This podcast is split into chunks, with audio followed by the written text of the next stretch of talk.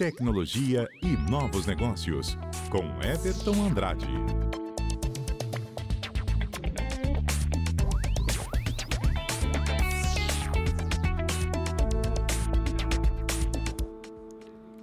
Estou já com ele, Everton Andrade. Muito boa tarde, seja bem-vindo. Oi, boa tarde, Ariane. Boa tarde a você que está nos acompanhando.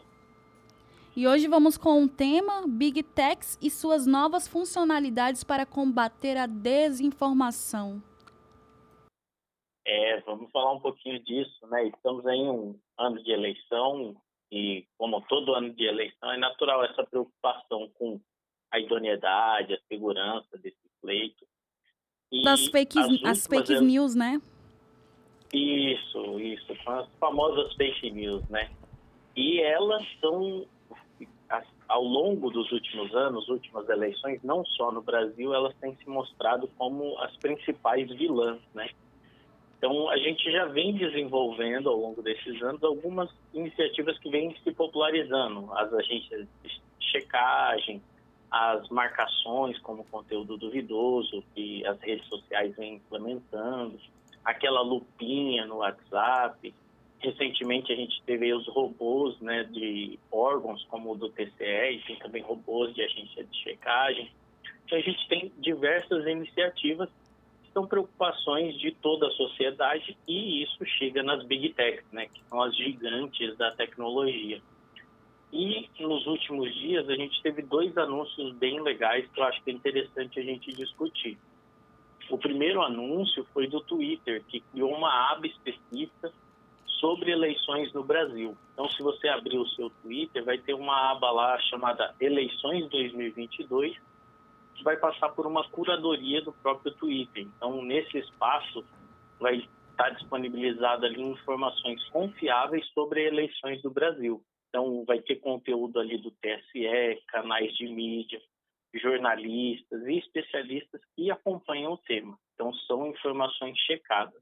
Então, é uma boa forma de você encontrar alguma coisa e nessa aba checar se aquilo realmente tem procedência.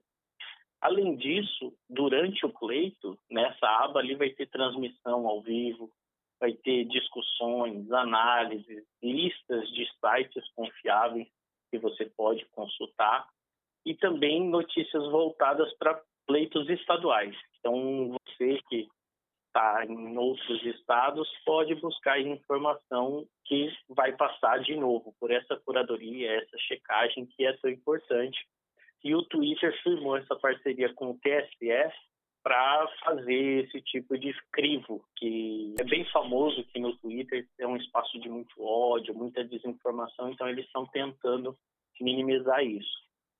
E já que a gente está falando de rede social, eles também vão fazer uma funcionalidade, emojis específicos para interação durante o pleito. Então, quem subir aí a hashtag eleições 2022, vote consciente e projeto eleição, vai ter ali um emoji específico, eles não divulgaram ainda qual vai ser, mas se você utilizar essas hashtags, vai ser marcado com emoji diferente, então é legal também para. Isso é bacana, incentivar. né, Everton, porque de alguma forma interage e tudo mais com a questão das eleições. Isso, sobretudo o público mais jovem, né, que vem cada vez mais desinteressado com a eleição. Então acho que é uma iniciativa legal também para atrair. Então, é um, esse é um movimento bem interessante. O Twitter saiu na frente aí e fez essas funcionalidades que é bem legal. Agora, um outro anúncio que, ao meu ver, é até mais importante, é que teve um acordo de transparência que a Justiça Eleitoral firmou com o Google e desde junho ele começou a anunciar o ranking de anunciantes políticos na plataforma. A gente sabe hoje que o Google é o principal é, centro aí de, de anúncios, né? E o, por meio do Google Ads nós temos anúncios tanto em sites quanto é, no YouTube. Então a gente precisa ter mais informações sobre isso. E daí nesse ranking, por mais que as pessoas não às vezes não façam essa ligação direta da importância dele, é interessante a gente observar para ver os principais atores e às vezes até identificar tendências e grupos estão tentando manipular o público, porque quanto mais você injeta dinheiro nesse tipo de propaganda, pode mostrar aí alguma, alguma, algum interesse em manipular o debate e fazer com que isso tome caminhos que naturalmente não tomaria. Nesse levantamento que eles publicaram, eu olhei hoje, e só de novembro de 2021 até hoje, o Google recebeu mais de 1 milhão e 400 mil em publicidade política. Então, é um número bem expressivo se a gente falar de propaganda. Esses anúncios nesse relatório tem ali que cerca de 90% foi para vídeos promocionais, vídeos políticos, e cerca de 9% fica aí com texto e um pouco mais de 1% em gráficos. Então, como isso mostra um pouco da nossa tendência de consumo de conteúdo nas redes sociais também, né? que hoje todo mundo consome vídeo, então fica explícito isso. Uma coisa legal também no ranking brasileiro é o local de exibição. Então, como também é um, um, um, dado que a gente já espera, é São Paulo lidera, Rio de Janeiro em segundo, e daí o terceiro e o quarto local, confesso que me, me surpreendeu um pouco. Ficou o terceiro com Minas Gerais e o quarto com a Bahia.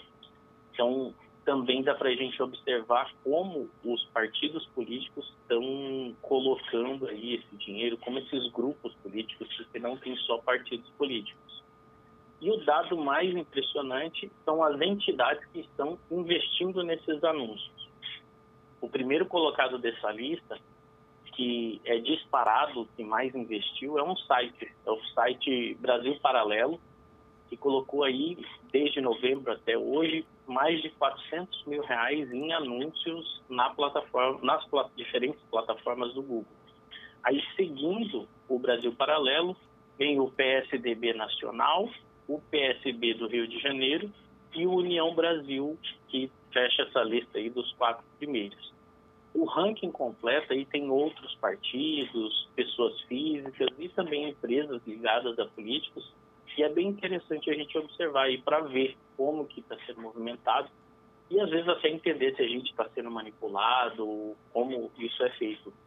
O relatório é bem legal, é, é, ele não é fixo, assim, não é um PDF, você pode escolher filtros, é, olhar até a propaganda, mesmo que ela tenha sido desativada, você pode filtrar, por exemplo, por estado. Eu filtrei aqui pelo nosso estado e foi bem impressionante o resultado. Seguiu a tendência nacional aí de muita propaganda do Brasil Paralelo, muita propaganda do União Brasil. Então, é bem interessante. Se você quiser fazer, basta se colocar aí no Google a palavra ads de anúncios, transparency de transparência Tentei fazer a busca em português, mas não dá resultados interessantes. Mas se você colocar Ads Transparency, você chega nesse resultado e pode fazer aí as suas buscas e fazer os seus filtros para tentar entender essa dinâmica.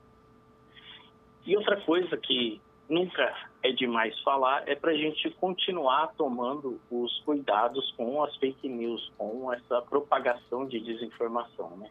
Você recebe algo duvidoso, cheque com as agências, veja sites consolidados, para não estar aí sendo um agente nessa máquina de desinformação. E uma coisa que eu acho que é sempre importante falar, ainda mais diante desse cenário né, de grandes pessoas, grandes empresas, partidos anunciando aí, colocando muito dinheiro nisso, é ocasionalmente a gente tentar furar nossa bolha digital. Então, muitas vezes a gente vai fazer uma busca de qualquer coisa, hoje qualquer informação a gente usa as redes sociais e a gente às vezes nem percebe, muitas vezes a pessoa nem tem esse conhecimento que a rede social vai retornar aquele aquele anúncio, aquele conteúdo que foi patrocinado, né, que recebe ali um dinheiro. Então, para furar essa bolha, é interessante abrir uma aba anônima, sair da rede social, ir para um buscador, então, tentar fazer o que a gente chama de busca ativa pelo conteúdo, até para confrontar essas informações e assim chegar na informação de fato e criar um, um conceito sobre determinado assunto. Eu acho que essa é a principal missão aí nesse combate à desinformação. A questão da veracidade, né? Isso é muito importante falar, ainda mais nessa época, Everton. Com certeza. E, e, só tem uma forma de chegar na veracidade, né? É confrontar as versões, procurar os meios já consolidados, os órgãos é, estabelecidos, né? As instituições que nos representam. Então, acho que essa, essa movimentação das Big Techs é a salutar, é, é interessante, porque isso que vai fazer com que a gente saia desse mar de desinformação, mar de fake news. Isso mesmo. Muitíssimo obrigada, Everton, pela sua coluna de hoje, com muita explicação e trazendo para os nossos ouvintes a questão da veracidade, né?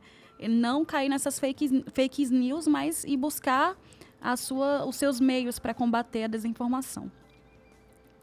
Com certeza. Esse é o mais importante, principalmente no ano tão crucial como esse que é o de 2022.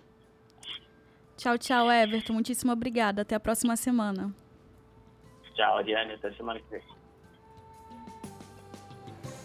1 e 46 vamos falar agora de